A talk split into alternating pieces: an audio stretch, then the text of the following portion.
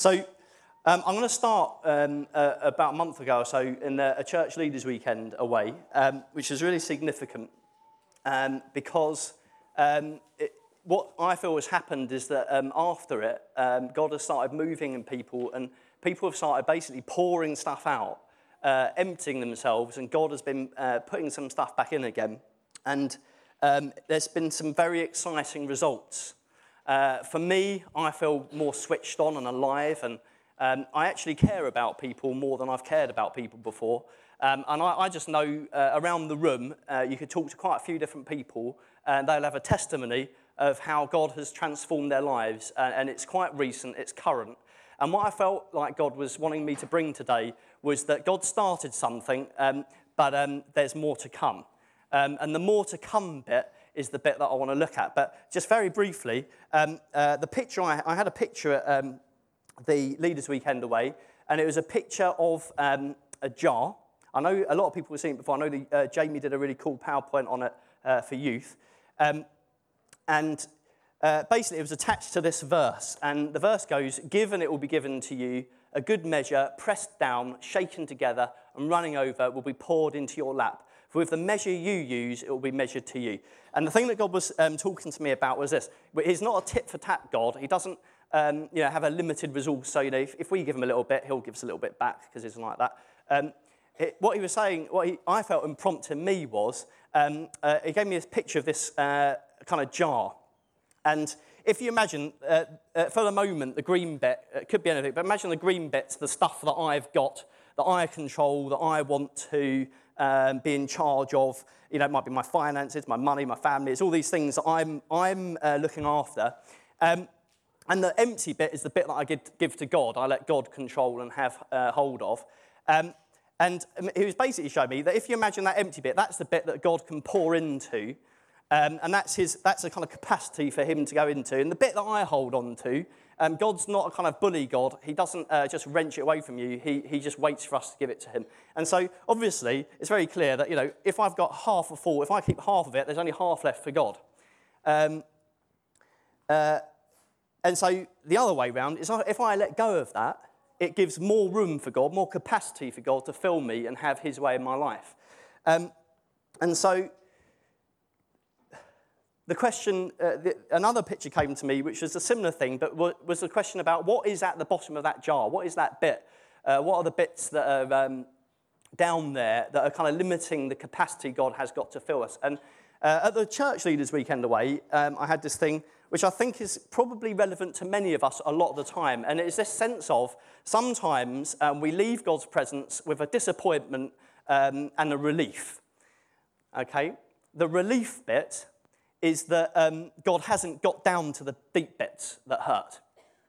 Um, the bits that might make you well up if you start talking about it. Um, we're quite good at burying those, and um, you know, we, we kind of avoid them. So there's the relief bit. But the disappointment bit is that God didn't get down to those bits. It's a kind of, you know, weird thing. Um, and I just shared with, with the leaders, you know, that actually what, what are we going to settle for here? You know, what, are, are we going to leave disappointed but relieved? Um, and then I had a picture of what was at the bottom of the jar. Um, and this was specific, but it has relevance again. And the picture was of um, some lies that were down there. And I saw at the bottom of this, in this kind of floating uh, water, mur- quite murky down there, there's a couple of lies. And the lies were uh, to do with love. So there, were, there was a word floating in it. It was love, and there was a word belonging. They were both floating in there. And I just had the sense that God, there were some lies going around in people's heads that were actually limiting God's capacity, which is do these, these two lies. Number one, you're not loved. And number two, you don't belong. There were two, and this was among leaders. Um, but that, I mean, you know, that's, that's not it. That, that is a bit of it. But hey, there's, there's a whole bunch of other stuff. I mean, what's at the bottom of the jar? It's deep stuff that hurts. We all, we all uh, can carry some stuff, uh, and it's variable. It might be um, that you, uh, you, look, you, you don't feel accepted. You know, it might be that. You might, uh, there's just so many different things that might be. Um, there's the things I can't let go of. Um, the things that I want to hold on to. Uh, uh an example for me personally was um, coming back to London. um, and a sense that um, I'm bringing my children back into, you know, Dagenham and all that, and, and looking at the education system around and looking at the schools and thinking, mm, could, could do better than that, really, you know.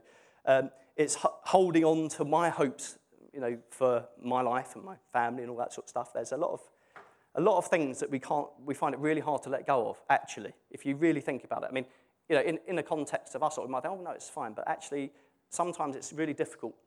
Um, anything after the but, you know, um, uh, I think it was Julia Jones brought this to, to the leaders, but there's that sense that um, sometimes we can say, oh, yeah, that's all, all, really good, but there's this bit, you know, but, I, but, I, but I'm not quite sure about that. You know, I don't know if I agree with that bit, but is there anything, anything, is it anything after the or before? I don't know. But anyway, you get what I'm saying. It, there's, there's, there's sometimes a but we put, um, uh, and then there's liars. So there's these things. So what I feel is that people have started um, uh, uh, to, to empty some of those things out. I don't think it's stopped because I think it's an ongoing thing. But there's, there was a sense at the Leaders' Weekend that people started confessing it and saying it out loud and saying, Look, I'm really struggling with this. Um, and somehow saying it out loud, comp- just, I don't know how it works, but it did. It, it somehow completely poured that murky bit out.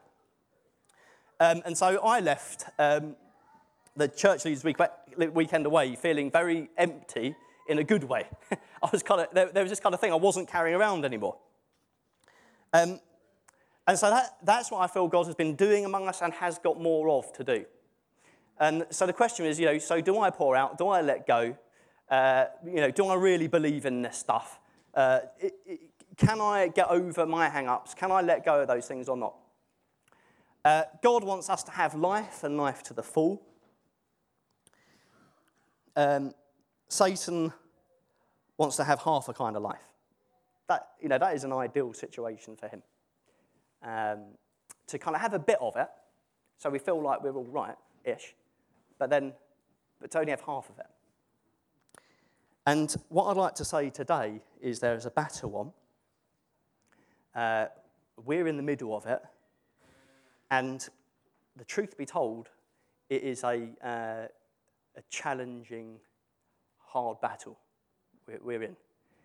Because the reality of it um, is painful.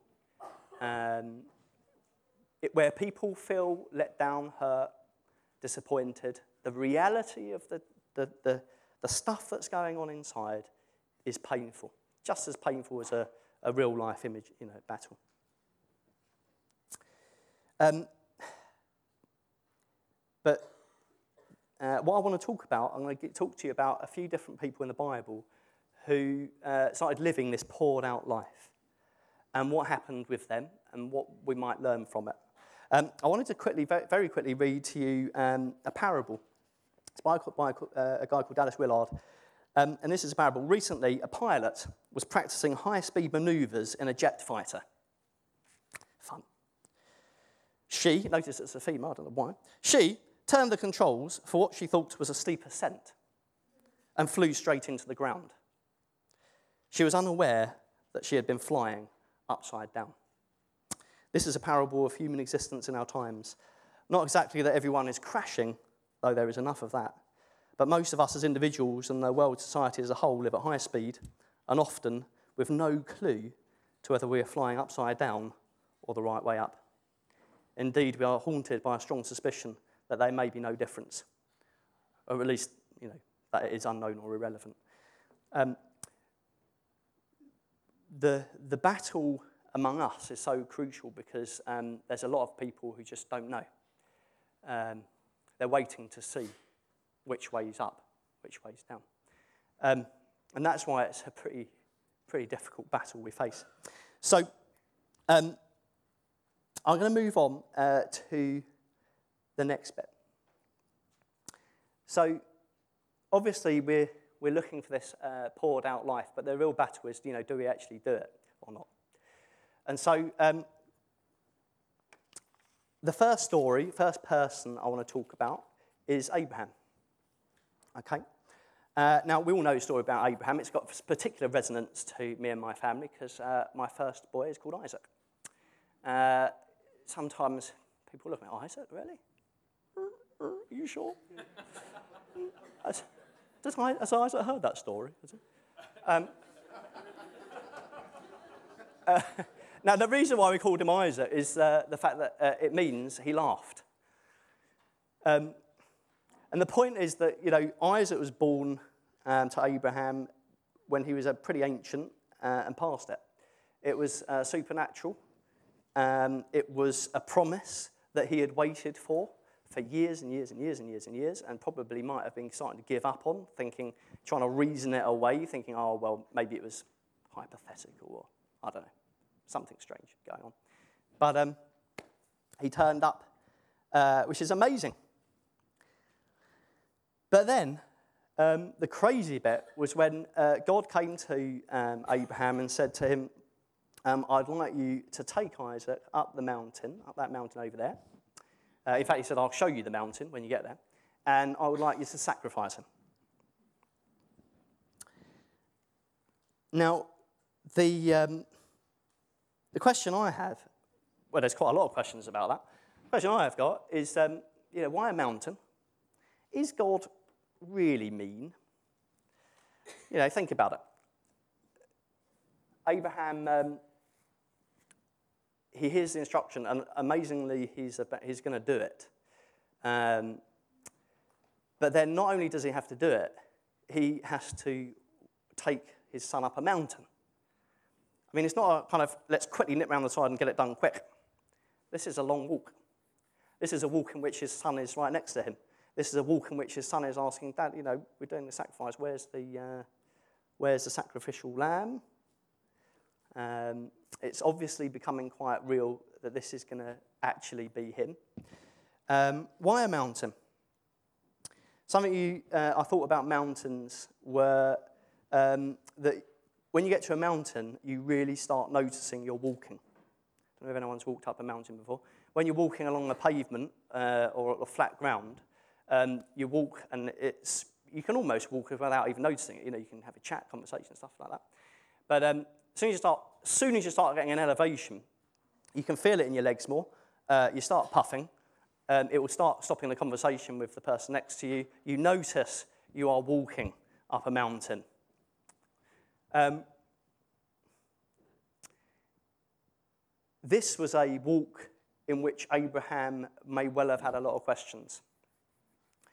But he may well have not had a lot of answers. I mean, he didn't, it doesn't say he had lots of answers. Um, now, this is the bit I find amazing. So, obviously, we know the story that Abraham uh, does gets to. He's going to do the whole hog here. Um, he's about to actually sacrifice his son, and then God tells him to stop. Um, and this is a bit basically there's this, so that he, God provides the ram or whatever it is, a lamb or something in the bush. So he provides, provides there. And then um, Abraham named the mountain. Um, and, he, and he named it uh, God will provide. And then, this is the other amazing bit, is that um, there is this phrase that became part of the Jewish tradition. It continued on. And this was the phrase it says, On the mountain of the Lord, it will be provided. It became a refrain, it became something that came back, it became their testimony. And so, um, at the point of sacrifice, he will provide. Um, there's no, you know, there's no getting away from the fact that he, he was about to do it. It's at the point of. Um, but at the point of, God will provide. Um, and that is a, uh, a promise for us. It is something that's been, uh, that, that someone walks up a mountain to name. Uh, and that is uh, at, at, the top of this mountain, which is the mountain is basically walking up uh, its sacrifice. At that point, God will provide. So, a poured out life, it's costly.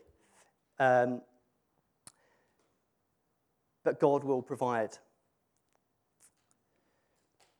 Um, in the Bible, um, earlier on, um, it says that um, Abraham believed God and it was credited it to him as righteousness. Um, there's something about the economy of God which is different to ours, which is as we pour out, there is something of value in it. Uh, there's something that, that, that uh, triggers something in his economy. Okay, so there's my first story um, of a person in the Bible. Um, Hebrews 11, verse 19. I just want to quickly read that. Now, you notice I've got a proper preaching Bible. It's absolutely minute, so it will take me quite a long while to actually find it, I think. Um, I might not even be able to read it. Um, Hebrews 11, verse 9. Is that right?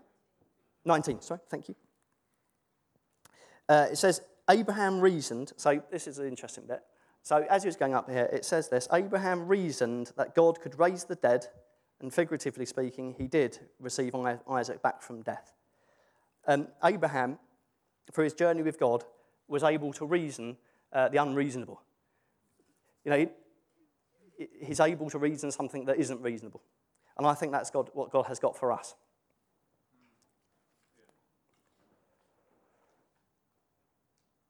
Right. Next story Jesus. Okay. Now, this, is, this story is in Mark uh, chapter 10. And this, this story just got me, and it always does. Um, and it's about uh, James and John. This is, there's an interesting bit about the story. That this comes straight after. You know the story about the uh, rich uh, young ruler, where he goes up to Jesus and says, I'm doing all these laws, I'm doing all this uh, stuff for you. Um, what else can I, can I do? He's you know, really trying to get the, uh, get the, the, the, best rank Christian sort of thing, following you. What else can I do? And so Jesus says, oh, right, well, so what you can do is you can sell all of your belongings and follow me. You can sell everything, the whole lot, you know. And then uh, that guy walks away, um, he actually walks away and is sad because he's got so much. Um, he couldn't pour that out. He couldn't pour that out. Um, it was too costly for him. So this follows that, um, that bit in the Bible. And, and James and John, so disciples, I can't believe they do this. I still uh, find it hard. I'm actually going to turn to it because I'll probably paraphrase it wrong. Um,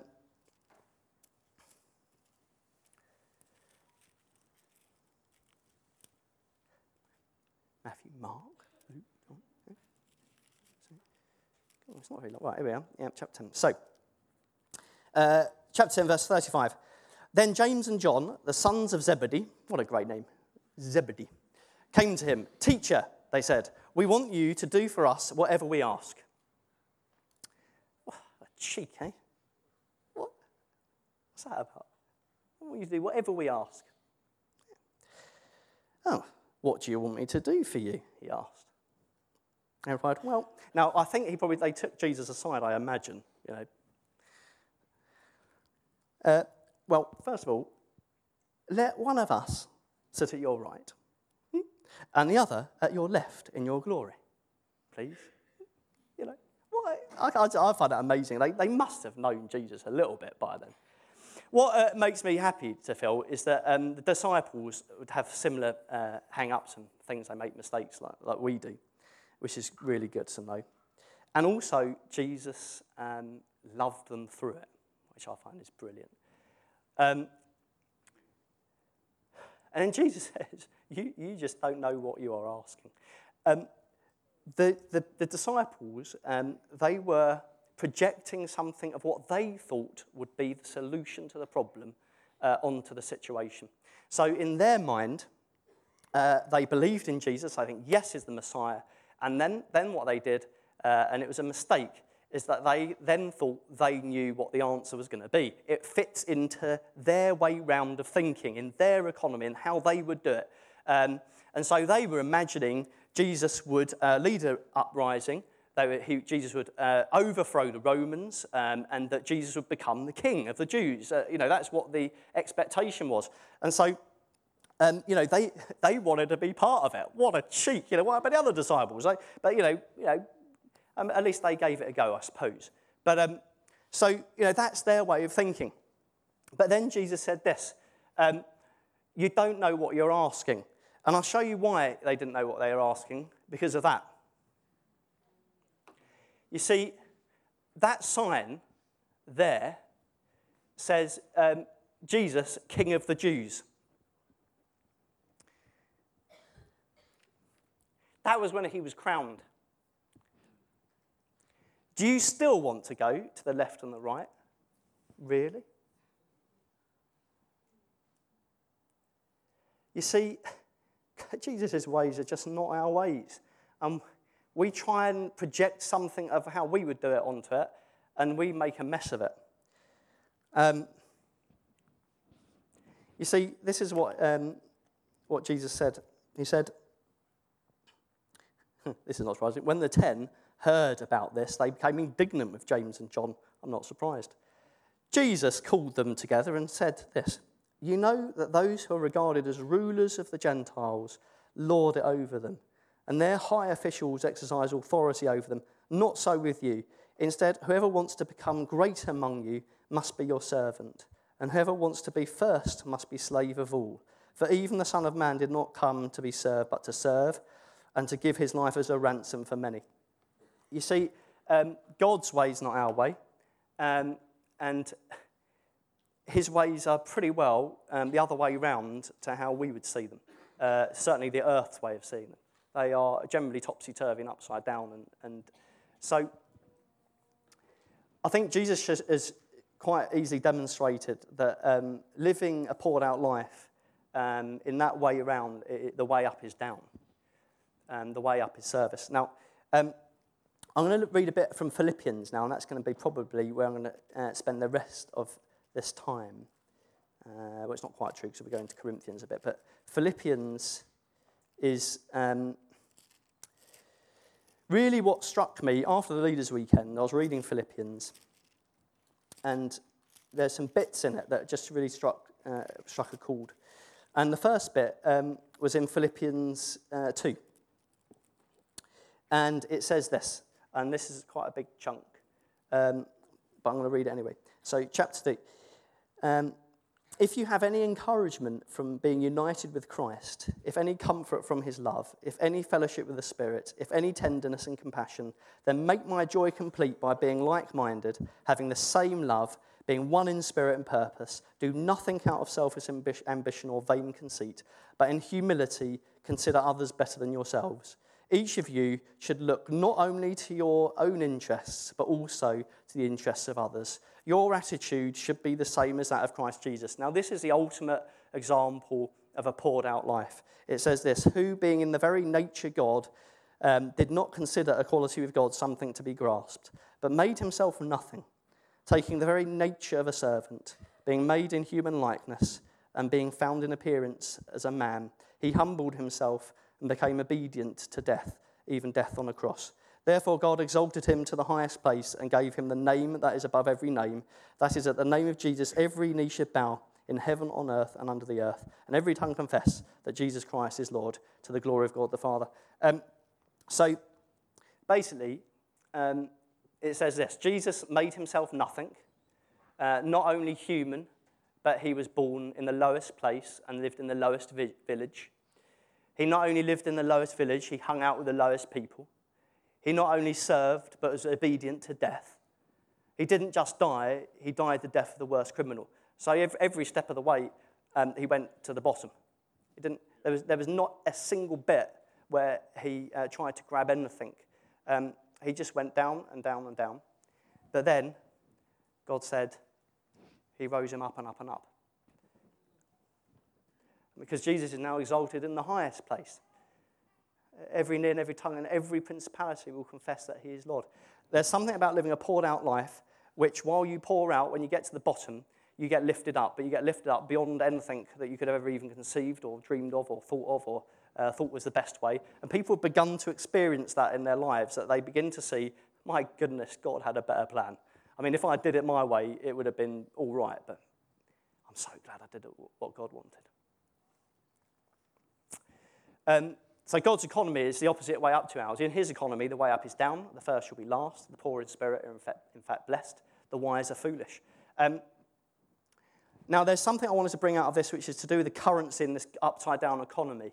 Um, there's a couple of things, but I think the thing that I wanted to bring out of Philippians is this bit. It says, um, if you have any, any encouragement um, from being united with Christ, if any comfort from his love, if any fellowship with the Holy Spirit, if any tenderness and compassion, then um, make my joy complete by being like minded, having the same love, being one in spirit and purpose. Do nothing out of selfish ambition or vain conceit, but in humility consider others better than yourself. And so The currency I felt was is to do with humility. Um, now, you've got to be careful with the hu- word humility. Um, it says, in humility, consider, uh, considers others better than yourself.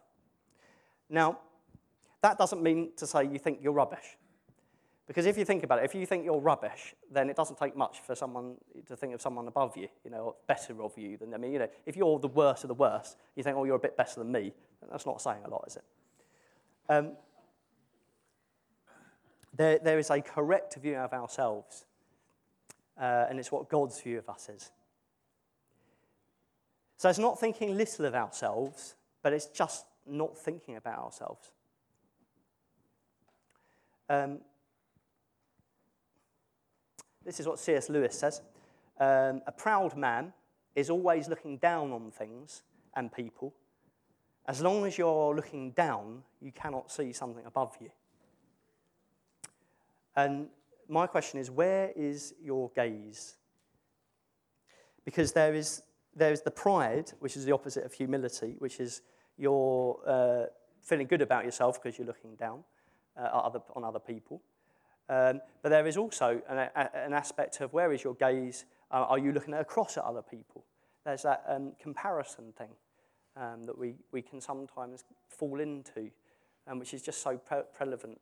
Prevalent. Uh, so there is, the question is, where is uh, your gaze? Okay. Now, the third person I wanted to look at is Paul. Okay, now, Paul uh, wrote Philippians, the bits, some of the bits I'm reading out of. Um, and he was writing Philippians in, in chains. But I wanted to say um, that if I could like Paul to anyone, it'd be Cristiano Ronaldo. Um, and I'll tell you why. Okay, think about it. Okay, you've got Cristiano, Cristiano Ronaldo uh, in a Champions League final, Man U against Real Madrid. Just imagine, I know it's not going but you know. Um, Key player, Cristiano Ronaldo. He is a key player. If anyone enjoys football knows it. He, he, basically is a game changer. He scores goals like anything. He, he's like got a booster rocket up his bottom. It's just unbelievable. It really is. I, um, but imagine what would happen if he, um, halfway through it, swapped sides. You know, imagine the uproar uh, and the consternation in Real Madrid's team. So, oh, what has happened? That is exactly what happened with Paul. You see, Paul uh, switched teams. He was a murderous opponent of the way, which is the, the uh, Christians. Um, he was not only a murderous opponent, he was a brilliant opponent. Uh, he was an outstanding theologian. He just knew the Bible. He was unbelievable. Uh, he was like Cristiano, Cristiano Ronaldo in football terms. He was just um, brilliant. But God, uh, God whacked him. In, all I can say is he's on the road and suddenly God just turned up and, and a bit like, you know, no, I won't. Uh, but it just, it's an unbelievable, yeah, you know where I was going. Uh, it's a bit like, it's just amazing. Um, so he was blinded, and Jesus said, you know, what are you doing persecuting me? Um, the crazy thing is that this, he was on his way to go and get a whole bunch of uh, people in the way, or the Christian movement, following Jesus. Uh, they was about to get them, shove them in prison. Um, and, and, and God brought him up short and said, look, I want you to start working for me. Uh, and blinded him, and after three days, uh, he, he, he could see again. Um, and then in Acts 9 22 23, it says this Saul grew more and more powerful and baffled the Jews uh, living in Damascus by proving that Jesus is the Christ. Uh, after many days had gone by, the Jews conspired to kill him. He um, was just so, uh, so talented and, and full of God that he was, he, was, he was like Cristiano Ronaldo swapping sides. His life, the rest of his life, was spent um, basically um, telling people about Jesus or in prison. In prison, telling people about Jesus. He spent about uh, five or six years uh, solid in, in prison. Well, not solid, in different states, but he was in prison for about five or six years. Um, he, uh, people think, uh, well, people know that he was killed by the Romans, but he, in 68 AD, he was actually, they think he was uh, beheaded. Um,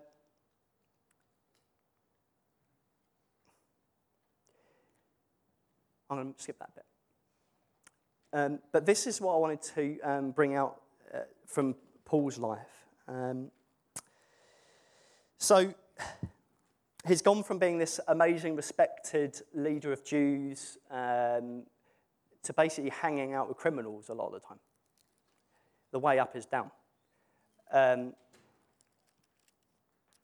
uh, he wrote Philippians um, while he was in, in prison, uh, one of the times he was in prison. Um, and so this is what he says, chapter 3, verses 1 to 11. Finally, my brothers, rejoice in the Lord. It is no trouble for me to write the same things to you again, and it is a safeguard for you. Watch out for those dogs, those men who do evil, those mutilators of the flesh. For it is, with, uh, for it is we who are the circumcision, we who worship by the Spirit of God, who glory in Christ Jesus, and who put no confidence in the flesh, though I myself have reason for such confidence. If anyone else thinks he has reason uh, to put confidence in the flesh, I have more. Circumcised on the eighth day of the people of Israel, of the tribe of Benjamin, a Hebrew of Hebrews, in regard to the law, a Pharisee. As for zeal, persecuting the church, as for legalistic righteousness, faultless. You know, he was, he was, he was the best at doing the law. But then he says this, but whatever was to my profit, I now consider loss for the sake of Christ. What is more, I consider everything a loss compared to the surpassing greatness of knowing Christ Jesus my Lord, for whose sake I have lost all things. I consider them rubbish that I may gain Christ and be found in him, not having a righteousness of my own that comes from the law, but that which is through faith in Christ, the righteousness that comes from God and is by faith. I want to know Christ and the power of his resurrection. So basically, it's an absolute picture of what it is to live a poured out life. He's basically switched, switched sizes, switched economies, and said basically what I used to think uh, was good. You know, when I had you know that full, full up pot of me, I now see that as rubbish because there's no room for God in it. Um, basically, um, the question is which kind of prison um, was he in? He basically traded a prison of thought and mind and religion for a uh, an actual prison. He spent five or six years in prison, but the fact is that he had joy in, in, the, in the real prison. And his real joy um, was because he knew God. Um, he realized that he'd been locked up all this time, desperately clinging to his own righteousness. And the question is, can we, could we be like that sometimes? Can we desperately cling to try and be right? Are we desperate to hold it together sometimes? Or could it be time for us to let go? Now, I've got one bit to show you um, from a, film clip now because I come to the final part. Because so we've looked at Abraham, we've looked at um, uh, Jesus, and we've looked at Paul. Um, and the next bit um, is us. It's us. We, we're the next bit. Okay? So uh, I've got a film clip for you. Um, bear with us because we've had a bit, a bit of problem with this. But um, there's two bits I hope we'll see. And if not, you might see a different bit, but we'll, we'll, we'll find out. Right, um, so there's, there's the us bit. Um, last Sunday, I was, uh, had, had that, that kind of picture of what, what's going on in that uh, clip. Um, that some of us feel a bit like statues sometimes. You know, there's, there's kind of hardness and feel really not very alive. That was definitely how I felt before God met with me and changed how I was. And it's a bit like God breathing life back into uh, people who have been in battle but then cut off at some point. Um, but, but this is the bit, um, the bit that, that struck me was that um, in all of those stories we've talked about, all of those people who lived a poured out life, there was something extra. Um, and it's, it's God's secret wisdom and plan. Uh, there's something, something about, um, you know, the whole thing about um, God's way being blowing James and whatever his faces uh, ideas out of the water were. And um, he, he turns things around. And um, this is what I felt like God wanted to uh, finish off with. And it was 1 Corinthians um, chapter 2, um, verse 6 to 11. 6 to 11. And this is it. We do, however, speak a message of wisdom among the mature, but not the wisdom of this age or of the rulers of this age who are coming to nothing. No, we speak of God's secret wisdom, a wisdom that has been hidden and that God destined for our glory before time began. None of the rulers of this age understood it, for if they had, they would not have crucified the Lord of glory. Um, the thing is that um, if um, the rulers at the time had got any idea of what um, would happen, what would be unleashed uh, when Jesus was crucified, they would not have done it. Uh, including Satan, including the, uh, all of the uh, principalities and powers, they would not have done it, just like in that clip, the white witch would not have done it, but they just did not know. And this is what he says However, it is written, No eye has seen, no ear has heard, no mind has conceived what God has prepared for those who love him. Now, the thing is that um, my, my, my widget's not working anymore. How dare you? Um, the scope of God's reach, right, is it's the scope of God's reach is breathtaking. He, um, he knows the beginning from the end. Um, and we win, obviously. Um, but he, know, he knows it. He, you know, when um, we think we might know the best way, we just don't. Um, really don't. Um, if the rulers of this age had known the secret, they would have changed their plan. But they didn't know the secret. Um, and this is the amazing secret plan. Do you know what the secret plan is? Um, it's us. We are it. You know, there isn't anything different. We are the secret plan. I'll, con- I'll continue because it says this um, The Spirit searches all things, even the deep things of God. For who among men knows the thoughts of man except the man, man's spirit within him? In the same way, no one knows the thoughts of God except the Spirit of God. We have not received the Spirit of the world, but the Spirit of um, who is from God, that we may understand what God has freely given us. This is what we speak, not in words taught us by human wisdom, but in words taught by the Spirit. The man without the Spirit does not accept the things that come from the Spirit of God, for they are foolishness to him, and he cannot understand them because they are spiritually discerned. The spiritual man makes judgments about all things, but he himself is not subject to any man's judgment. For who has known the mind of the Lord that he may instruct him? But this is the punchline. But we have the mind of Christ. Um, what, what was unleashed is a bunch of followers who, um, who have got the mind of Christ. Uh, we've got the mind of Christ.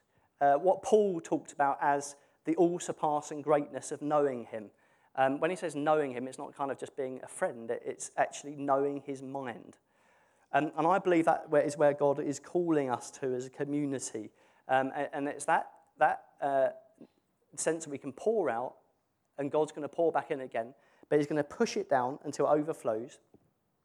Um, and so, as we let go and pour ourselves out, what is God going to pour in? Well, He's going to pour in God's mind. In situations, uh, in, uh, among friends uh, as we go along and see something in the park or in, in a shop, we see something in someone and we call it out because we know God's mind. Uh, we have his thoughts. Uh, we have God's wisdom in situations. Um, uh, so then, if we have these things that are poured into us, then what spills out? Well, God's rule spills out. Um, God's power sp- spills out from us. Heaven uh, is uh, spilling out of us um, his way round, his way up. So if we go back to the original analogy of the aeroplane, there's people who are flying upside down, but they'll suddenly be touched by something that is the right way up. And they will start thinking, my goodness, I'm going the wrong way round here. And that is what God's calling us to. But there is an absolute ferocious battle over our minds on this. And it isn't an easy one. And there are lies that come in um, to do with, oh, but it's all, it's all right for them, they're okay because you know their life is all sorted and they're all right you know flying the other way around because they've got everything sorted anyway those kind of lies there's a kind of you know i would do that i would give those things but i but i, I just can't let go of it because it hurts too much or you know it's all of those things so that is where, where I feel at the moment God, God is stirring us up as a community. I think it's to release us to be God's mind on earth. Um, and so there's a few things to think about. We, we will go on to, uh, I have got a song for us to listen to, time of reflection, and then we'll go into some worship. But these are the, the key questions I want us to be thinking about, and it might well be God's dropped some other things in you. Um, the first one was um, to do with Abraham. Uh, do you feel like you're going up a mountain at the moment? Do you need, do you need God's provision? To do Jesus, where is your gaze at the moment? Is that stuff to do with humility? Um, do you need to let go of anything? And uh, do you, you know, do you feel like a statue? Because I certainly spent about four years feeling like a statue, kind of half, half me, uh, not really, not really functioning. So um, I'll leave it there. Took